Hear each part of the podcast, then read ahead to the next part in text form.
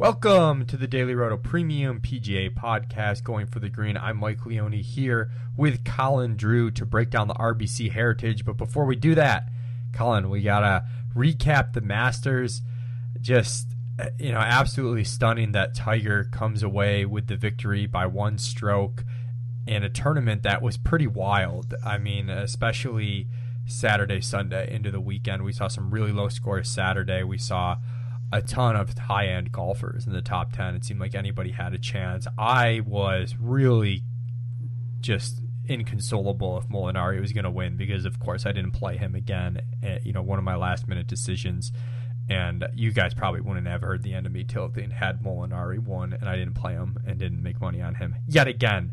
Um, but we were talking about this before the podcast. It was really cool seeing Tiger win, but it wasn't necessarily great for our DFS lineups. No, I mean, hey, it was good on FanDuel. I got to free roll and MME on yeah. FanDuel. Get they give you 2K back and let you keep whatever you won as well. So uh, that ended up being quite successful. And plus, Tiger's price was a little bit more affordable on FanDuel than it was on DK. Um, I had wrote him up as being overpriced on DK. I still feel like that was the case. And even with him being the winner, he wasn't found in the Millionaire Maker winning lineup. Um, obviously, in smaller field tournaments, it was pretty crazy because he was 14% owned in the Millie Maker. I think a little high for that price tag, but he was like 3 or 5% owned in some of the buy ins above 1K. So if people were able to get on him, that alone was enough to have a pretty big profit. Definitely one of the most exciting masters I can remember in memory, not just because of Tiger, but like you said, the leaderboard was stacked from the beginning. Then there were guys making huge charges on Saturday because the the scoring conditions were easier than previous masters, and so guys were able to go exceptionally low and close some pretty big gaps. Not that like the course played easy in general, but the low scores were definitely out there.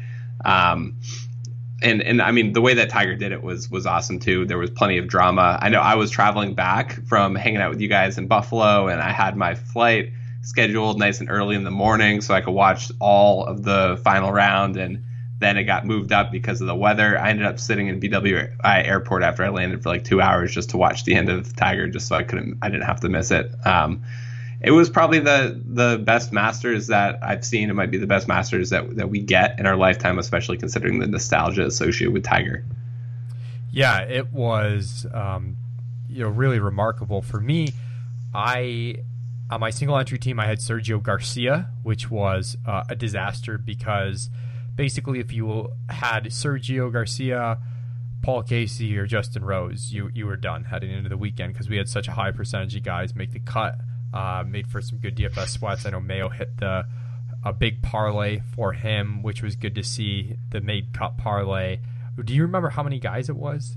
Uh, he had a few of them out there. The one he hit, maybe it was like ten or so guys. It was interesting. You know, the books letting you do correlated parlays in general is surprising because there are edges that can open up, and he definitely was was ahead of the curve on that. Something he's done the last few years. But for the Masters, the fact that anybody within 10 strokes of the leader makes the cut means that if somebody doesn't pull away, then there's a chance to have a really high number of golfers playing on the weekend. And that's what happened. And uh, definitely a great bet for him and anyone that followed it. Uh, always really good to see there. Um, last year, he like on his draft two years in a row. Show, two years in a row, he lost it by one guy towards the end. I think it was Kisner going into the water last year. So really good to see that hold. Uh, would have been something if I think it was Louis maybe who had a chance to birdie 18 or something to move it, the plus threes out to plus two on the 10 stroke lead. So glad that that did not happen and the pyramid scheme you know fell apart Sunday a little bit. So uh, for me, my strategy, eh, you know, like I said, I got killed in single entry because I had Sergio Garcia. I had a pretty good team besides that, but it just didn't matter because uh, you had to have six to six for the most part, unless you just really rocked out the leaders. For MME in the Millie Maker, I had locked Dustin Johnson, and you know, my thought process there was you probably are going to need him in your lineup if he wins the tournament, about a ten percent chance. Well, the way it broke you know the winning lineup didn't have Tiger, and Tiger was cheaper than DJ, and it, it really. Uh, so I'm, I'm thinking through whether or not it was a good idea. I think for a chance to win the Millie Maker, what I was going for was maybe a, a, more expensive leaderboard in terms of one, two, and have some combinations that other people didn't have. And after the second day, it looked really good. DJ was in contention. A lot of the lower end guys were having some good DK scoring and squeaked in the cut with the plus three. Saturday it absolutely crumbled because you had all the mid tier guys go ham, and I was pretty much went from, you know, like I had like 20 top thousand teams, a handful of top hundred teams after day two, and you know I had nothing, you know, even remotely close heading into the final day. And DJ made that little run at the end, which was kind of exciting. I got like half my money back because he finished T2 and had him on so many teams, but uh, the way it broke for the Masters this year, you know, even if he won, that strategy wouldn't have paid off. So I'm thinking through that a little bit, whether or not that's a good idea. I know when we talked about it on the Masters podcast last week, the thing that Drew said and that I've said in the past is it's tough to lock a guy that expensive because you need a certain outcome for it to, pay off. Uh, whereas somebody else, like a Molinari, for example, was in the Millie Maker lineup, even though he didn't win um, just because he had such a good performance overall and finishing fifth with the scoring was fine. DJ also, as a more tangent here, but DJ's DK scoring was terrible the entire yeah, week. Brooks crushed. Like that was the big thing that I know we were talking and when there was that log jam at T1. Um, it was impossible to tell how your lineups were doing, but Brooks was still like 10 points clear. So that's kind of what happened is um, yeah brooks just went nuts from a dk perspective obviously had a couple expensive doubles but um, for the dk it was enough to offset the difference in placement points and uh, tiger doesn't score quite as much from a dk perspective and dj was playing more error free than he was uh, going low um, in the end like it was a losing week on dk for me winning week of fanduel losing week overall the most frustrating for me was I was pretty live with the Xander 100 to 1 ticket, Cantlay at a big price, and then had added DJ live at like 6 to 1. So um, had a bunch of guys in contention. All the guys I think, second. Yeah. So I think for us in fantasy, I know data golf was low on Koepka. Um, that was the the biggest difference in my lineups on DraftKings was just not being able to get that Brooks exposure. Yeah, it kind of hurt me the way I because I went like one single entry and – the Millie Maker approach because I haven't been in tune. I feel like the next major I might do more three max type stuff just because the way this one turned out, you know, the way the lineups won, these are the type of lineups I usually make. So I was kicking myself a little bit. But as you noted with the Brooks scoring, he ends up at 114.5, Xander at 109, uh, and Tiger ended up at 115. So they were, you know, right in uh, line with him. And there just really wasn't that cheap guy that scored really well um, that could help more top heavy lineups. But I guess that's probably enough with the Masters. Uh, we can talk about the RBC Heritage, as Colin, you put in the Cliff Notes, also known as Luke Donald season. Uh, the course history is uh, definitely something to talk about. We'll talk about in a little bit, but we'll talk about the overall course first. It's a par 71 at 7,100 yards long. First on tour, narrowest fairways, 38th in par adjusted distance. It was the 18th toughest course on tour last season uh, even uh, par cut line with winner, you know, minus 10 plus or minus a few strokes. So uh, you're looking at, again, the cut line around even and the winner around minus 10. So uh, it's it is a difficult course, and you know that's going to affect your roster construction to a certain extent. Colin, do you want to talk about the weather potentially being a factor here? Yeah, it's one of the things uh, coastal course with the smaller greens and the narrow fairways that we mentioned. So the weather can be a pretty big factor in those types of conditions because it's really exposed to all the elements. Um, so it has been a factor of this course previously, and right now it looks like that could be the case again. Extremely gusty conditions expected on Friday and Saturday, which could generally make the scoring even more difficult than it has been in the past. Um, and from a, a, fantasy perspective, yeah, the scoring conditions being more difficult would place more of an emphasis on the win bonuses, just because uh, the it, you know those will make up a higher percentage of the points. Uh, early in the week right now, so it's hard to tell if there's going to be any edge or angle related to trying to either avoid a day entirely if a play gets canceled or avoid certain waves. Uh, but it does look like there's going to be pretty significant weather conditions going on in that area. So it's definitely a week where I would try to monitor the weather up till lock. Like you said, though, man, it's hard to get up for this week. Sometimes you go from the Masters and Tiger to RBC Heritage and, Luke Donald. Yeah, and you know if you're going down Narrative Street, you do wonder if there's any of you know it's hard for us to get up to play DFS and click buttons on the computer and gamble on things. Is it hard for uh, DJ and Xander coming off these second place finishes? Cantlay to uh, you know put in a full effort. You know, something that I think we talked about last year on this exact same mm-hmm. podcast that you you know it just you, you don't maybe, but there's just no way for us to know. Yeah, impossible to know. I would say the the narratives like it, it felt like like Molinari, Xander, like the I mean they were it, they were in the thick of things. Xander a little bit of a late run, but Molly like a lot of emotional attacks going into that battle. DJ after the round, he was I mean he came from so deep. He was kind of like yeah, like I, you know, I played well. I just didn't quite play well enough. Like it didn't feel like there was as much like emotional expenditure there, and kind of feel the same way about. I mean, Cantlay. I guess he he came from so deep that he probably still is pretty happy with how things went over the weekend, even though he he unraveled a, a little bit towards the end. Um, so I don't know that. I guess the Molinari would be the one guy. If you had any of those concerns, you'd have the most about just because pretty emotional drain just being in that battle with Tiger in the fourth round. Yeah, Molly, maybe Xander a little bit. I mean, he was mm-hmm. really in the thick of it too, mo- most of the final round. Um, but yeah, you know, looking at the course fit here, uh, you want to look at gains off the tee, but off the tee, you know, as a single metric doesn't differentiate between distance and accuracy, and accuracy is a bit more important this week. Uh, this shot gain approach is definitely something to really look at, and of course, you always want guys, you know, yeah. putt well or good around the green. But um, it looks like a shots gain approach. If you were to pin down one thing, you know, kind of that and accuracy. Yeah, and I would just say that in general, I mean, we'll go through the course history. We'll talk about some of the guys that do well, and they have a lot of characteristics in common. Um, the strokes gained off the tee, if you don't want to go to the path of like finding out like driving accuracy and adjusting that for field conditions, like it's a lot of work to try to unpack some of that stuff. But generally, if a guy kind of has uh, like a middling rank in strokes gained off the tee and they're elite in approach, that mean like they're gaining some strokes off the tee, but they're not like a DJ. And then they're elite in approach. That's typically going to be a sign that they're a pretty accurate player, and a lot of their strokes um, gained off the tee or a good chunk can also be driven via accuracy opposed to distance, and that applies to the guys like Kuchar, Cantlay, like Cantlay kind of above average distance as well, but um, I do think that's something I'm going to be weighing a little bit as far as making judgment calls between guys that project pretty closely, uh, because I do think that the fit, as far as being guys that are accurate and good iron players, ends up panning out a little bit. We'll of course talk about Dustin Johnson when we go through the players, because I do think it's a compelling case to be made this week. There are a lot of interesting dynamics that you're not typically going to see. Um, but why don't you take us through some of the guys that have a little bit better course history? Yeah, so I mean, we'll we'll talk with Luke, talk about Luke Donald Goat first. Uh, he's had a, had a miscut, but then second, second, fifteenth, second, third, thirty seventh, second, third, second.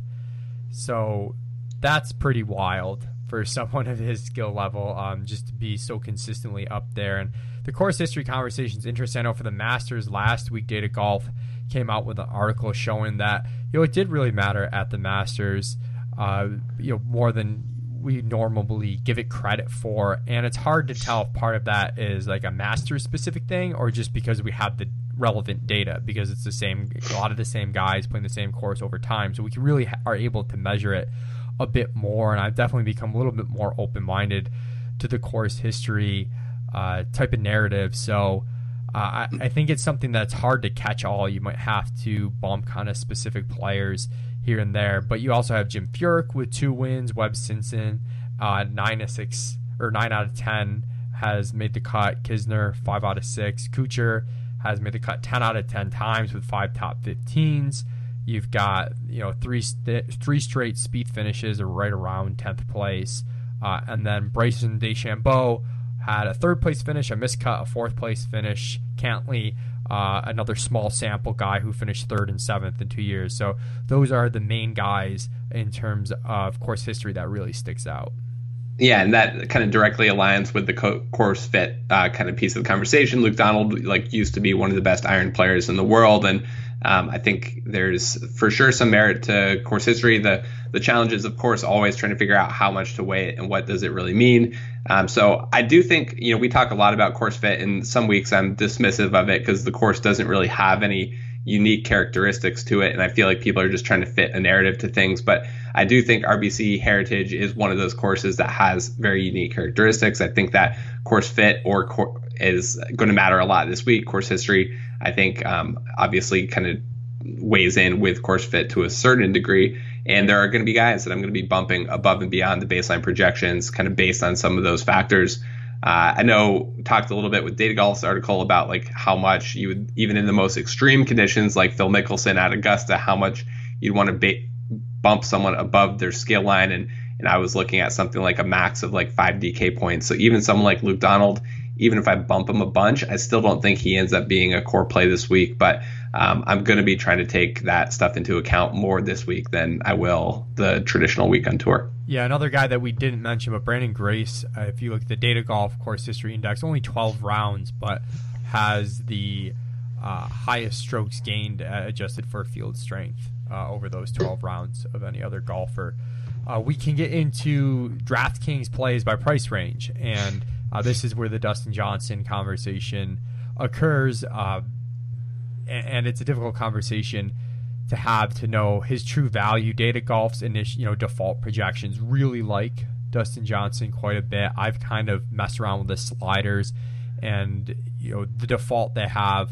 You know, long-term form is most important. Short-term form as about half as important as long-term form, and uh, course history by default really isn't in the projections. I, you know, I'll probably manually tweak stuff a little bit, but just to get it in there, I've made that about half as important with the sliders as short-term form. So um, that's about a quarter of long term form. And Dustin Johnson, our top value, even after you do that. And that's because of just his skill relative to this field gives him some really good win probabilities. Have him over 25% to have a top three performance, which is, you know, really huge and going to rack up a lot of place points with place points being pretty important at a tougher course.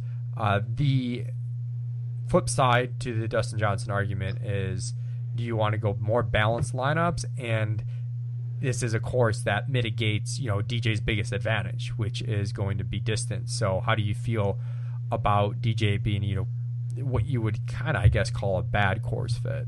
Yeah, it's it's pretty interesting. I'm curious to see how the market handles it. And right now, I have them at like 18% ownership. I would love to see it come down, and I'd love to play DJ this week. Um, I think people are a little bit dismissive of how good DJ is all around, how good he is at approach, best ranked player in the field in that category, and around the green and putting as well.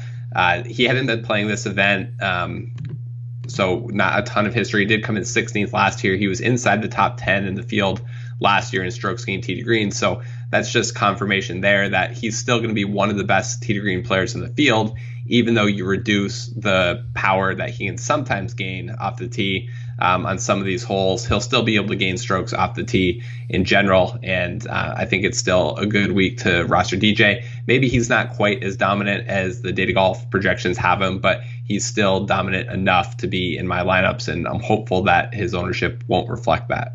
Other guys above 10K, you've got Molinari at 11.3, Schauffele at 10.9, Bryson DeChambeau at 10.4, Kuchar at 10K with Molly, I feel like our projection on him is a little low. I felt that way last week. It, surprises me a little bit, but at that 11-3 price tag, even if you were to bump him a few points, he's really not going to get in your runs. And then if you're worried at all about the narrative we discussed with, you know, having the lead, uh, going into the water on 12, uh, you know, it, it's not. I don't think it's going to kill you to not play Molly this week. Watch, she's going to go out and win. But uh, I think the guy I'm most interested here just kind of a little bit of a feel thing. But Bryson DeChambeau, uh, he played pretty well at the Masters. Was disappointing after he had a really strong first round. Uh, he's played well here two of the three years. Uh, so he's someone that I think I'm really interested in. I know Kuchar is likely going to draw a lot of ownership, and our initial ownership projections do have him as the chalkiest at 10K or above. I think that's a combination of him being the cheapest of the 10K plus players and uh, he's just so safe. He has a strong course history. A lot of people are going to use him. Yeah, I, I like Kuchar. I think he's really good value. Um, I think all these guys are going to end up being guys that I'm probably going to be underweight the field on, especially if I take a big stance on DJ. Uh, kind of uh, put a chunk of lineups on the DJ, trying to capitalize on ownership there, and then um, maybe bypassing some of this or going underweight on the collection as a whole. Um, I, th- I, think when we talk about the, the course fit, there's not really a, a negative doc against any of these guys. Um, for the most part, they're all inside the top 30 in the different strokes gained categories, with the exception of Kuchar, who's who's losing or you know outside the top 50 in strokes gained off the tee in this field, but is elite in approach. And so I think that you know that kind of aligns with what we think about with Kuchar and you know not being the longest guy, but you're not necessarily going to need that this week. Um, I mean, I think it makes sense maybe to go underweight on these guys and, and to get more exposure to Patrick Cantlay and Dustin Johnson. And that's kind of the initial lean for me. But I think all these guys are very live, and there's not really a reason for CourseFit to knock any of them. The one thing I just add about Molly and the way that the data golf approaches our fantasy projections is uh, they're not including any of the data for WGC match play just because it's hard to account for that. And then they're also, they do use strokes gain data to weigh to a small degree um, and so, like Molinari's, you know, any strokes gain data that he picked up from the Masters, for example, they'll include the Masters rounds, but there's no strokes gained off the tee or tee to green stuff there. So a little bit um, less of a weight in that regard. Um, I don't know. I, I, think Molly maybe his projection is a tiny bit low, but at the same time, like 300 bucks to get to DJ, and uh, it seems like that would be the move for me. Yeah, yeah, definitely. Um, Looking at sub 10K, the 9K range, you mentioned Patrick Cantlay, who's one of our highest rated values. And you've also got Jordan Spieth in this range, good course history. It seems like people are going to play him, though, and he just, you know, you need to see him return to form before you're going to play him at, you know, moderately high price tags and moderately high ownership. Jim Furyk interests me as a guy that I think you might want to bump in your MME runs just because I think some of the long term data on him in terms of long term form is probably a little bit bad because he was dealing with an injury. That might be me, you know, just fitting a narrative. yeah, fitting a narrative. Uh, but if you look at, you know, since February this year, he's got a T14, T37, T9, 2, T18, T23.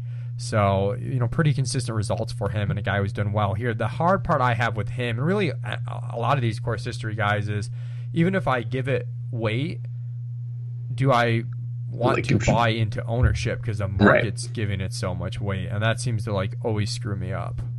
Yeah, it, it definitely seems like that's the case. You're like, okay, well, I'm going to bump this guy a little bit and just bumping myself right into chalk, and it kind of erases some of the benefits of it. Um, I tend to agree. There's something there with Furyk, like something, at least something small um, in the long term data.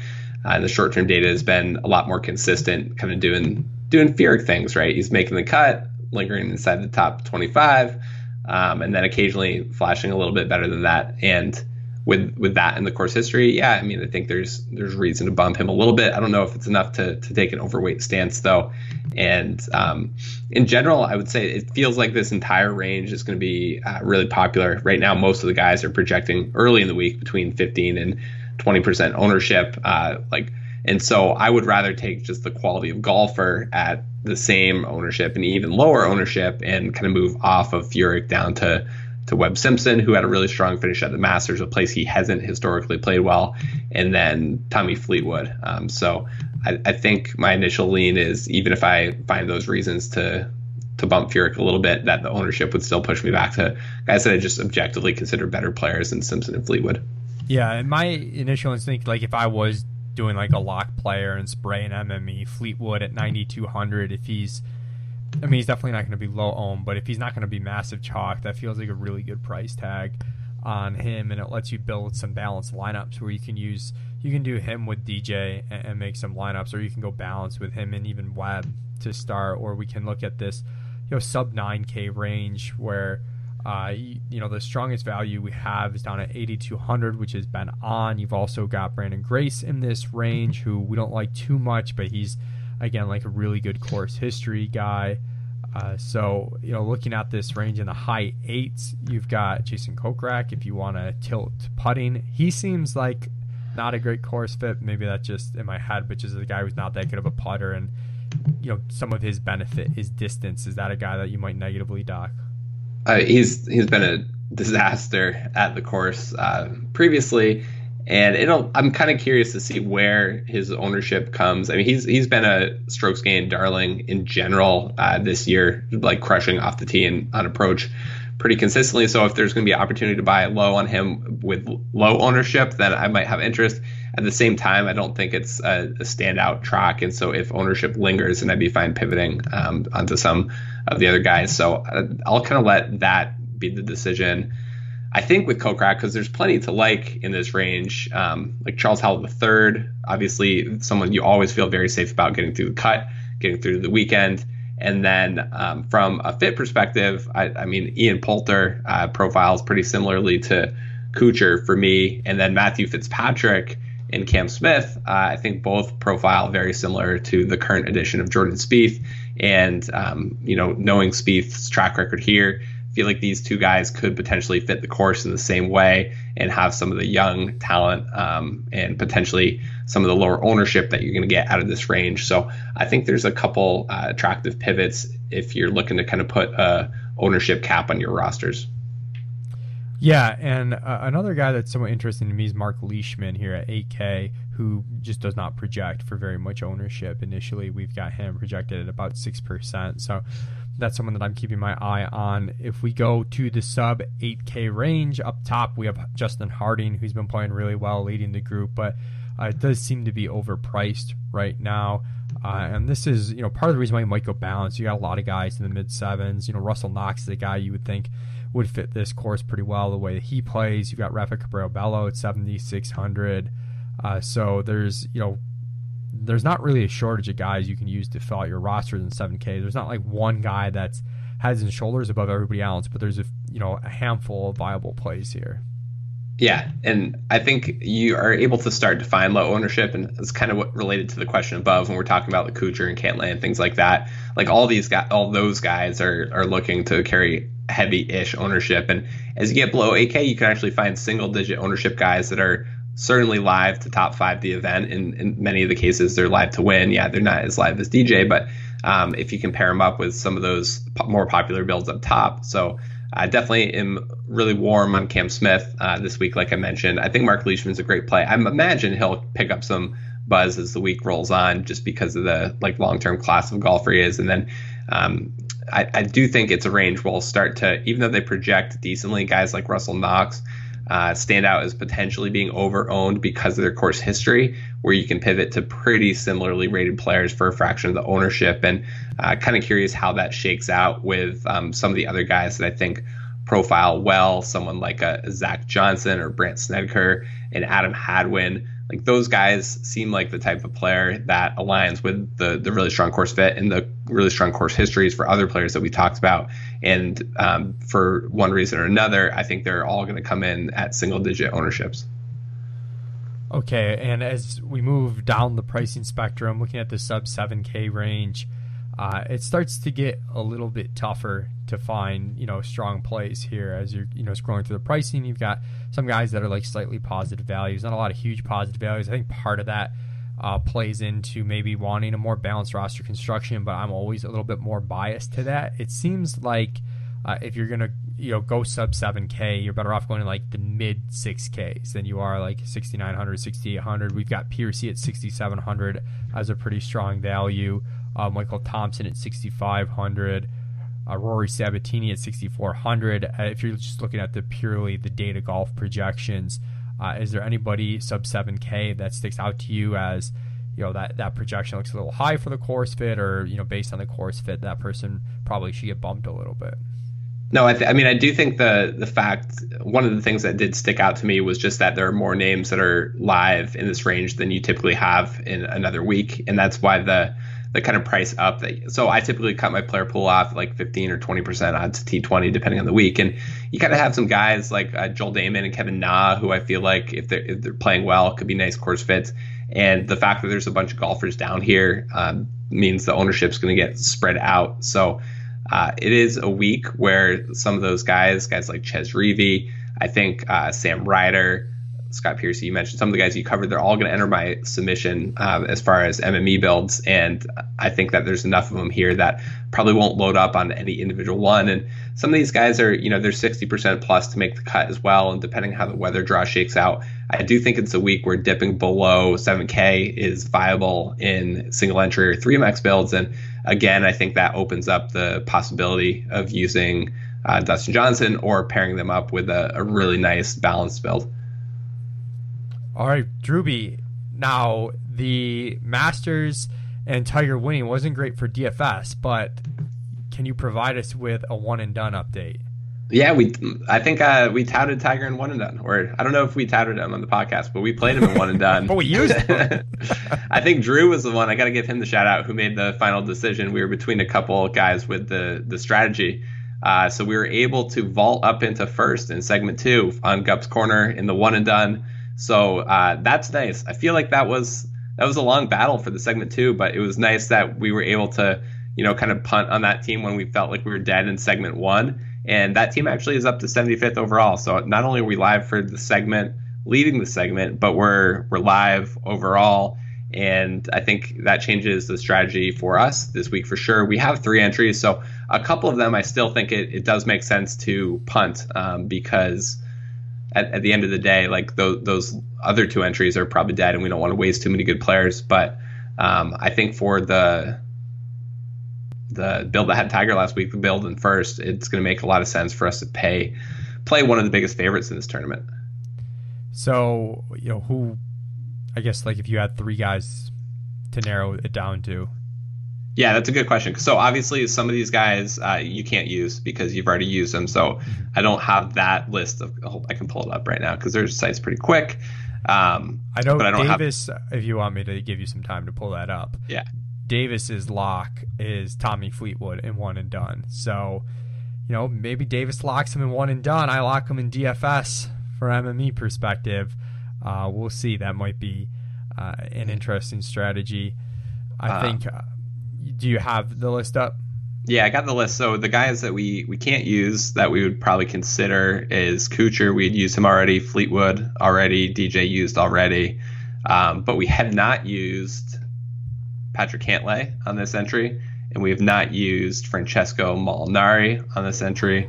We've not used Bryson DeChambeau on this entry. So I feel like those are the three guys that I would narrow it down to for our entry, where we definitely want to play one of the biggest favorites. Yeah, that's tough between Cantlay and Moley. Yeah, I mean the benefit for uh, or the the reason to play Moley is potentially that um, you're you know, it is a good course fit for both of them, but potentially Moley's going to play uh, fewer events in the States. Maybe he plays more of a European tour schedule. He took some time off um, earlier in the year as well. So we don't necessarily know what type of schedule we're going to get out of him. Whereas, like, uh, Cantlay, we'll probably could use him at the Memorial or something like that. But both those guys, it'll be a it'll be a tough decision, I guess. The emotional toll of Molly, I just need you to, to reach out to him on the phone and figure out if he's going to be firing. I yeah, I don't. I feel like he's a dude that just can go out and play regular, but I don't know. Yeah, he did so. look pretty bummed. I think I would have been too. Um, looking at some outright values for this week, uh, you know, DJ actually pops across the different sports books, and you know, it depends if you're docking him for course fit or not. But as a guy that actually has you know greater than one or two percent win odds, uh, you know there, there's a decent positive expected value for him across a few of the books, including Bet 365 and Bovada.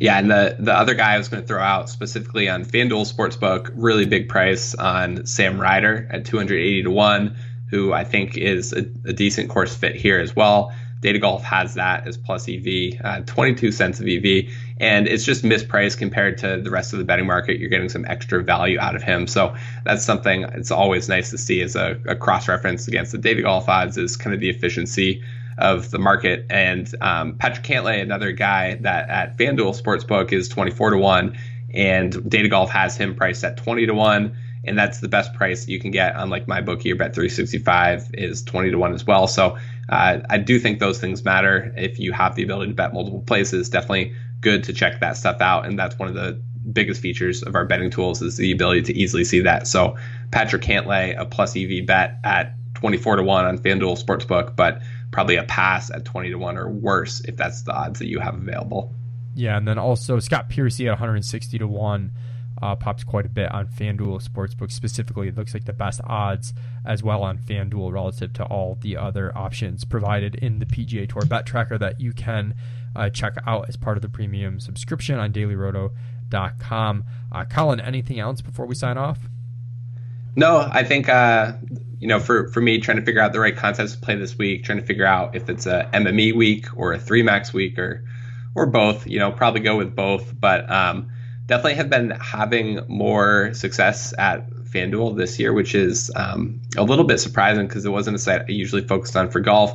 Not sure how much of that is just variance, how much of that is driven by the smaller contests so you can realize your edge quicker, or how much of that um, is driven by the fact that the pricing's a little softer, so you end up just playing a little bit better pool of golfers. But uh, it's something I'm kind of curious to see how it plays out the rest of the year. And I would highly recommend playing on both sites, especially um, if you're someone who's putting down a decent amount of action. It's a good way to get exposure to a broader pool of players without doing it in a price inefficient manner.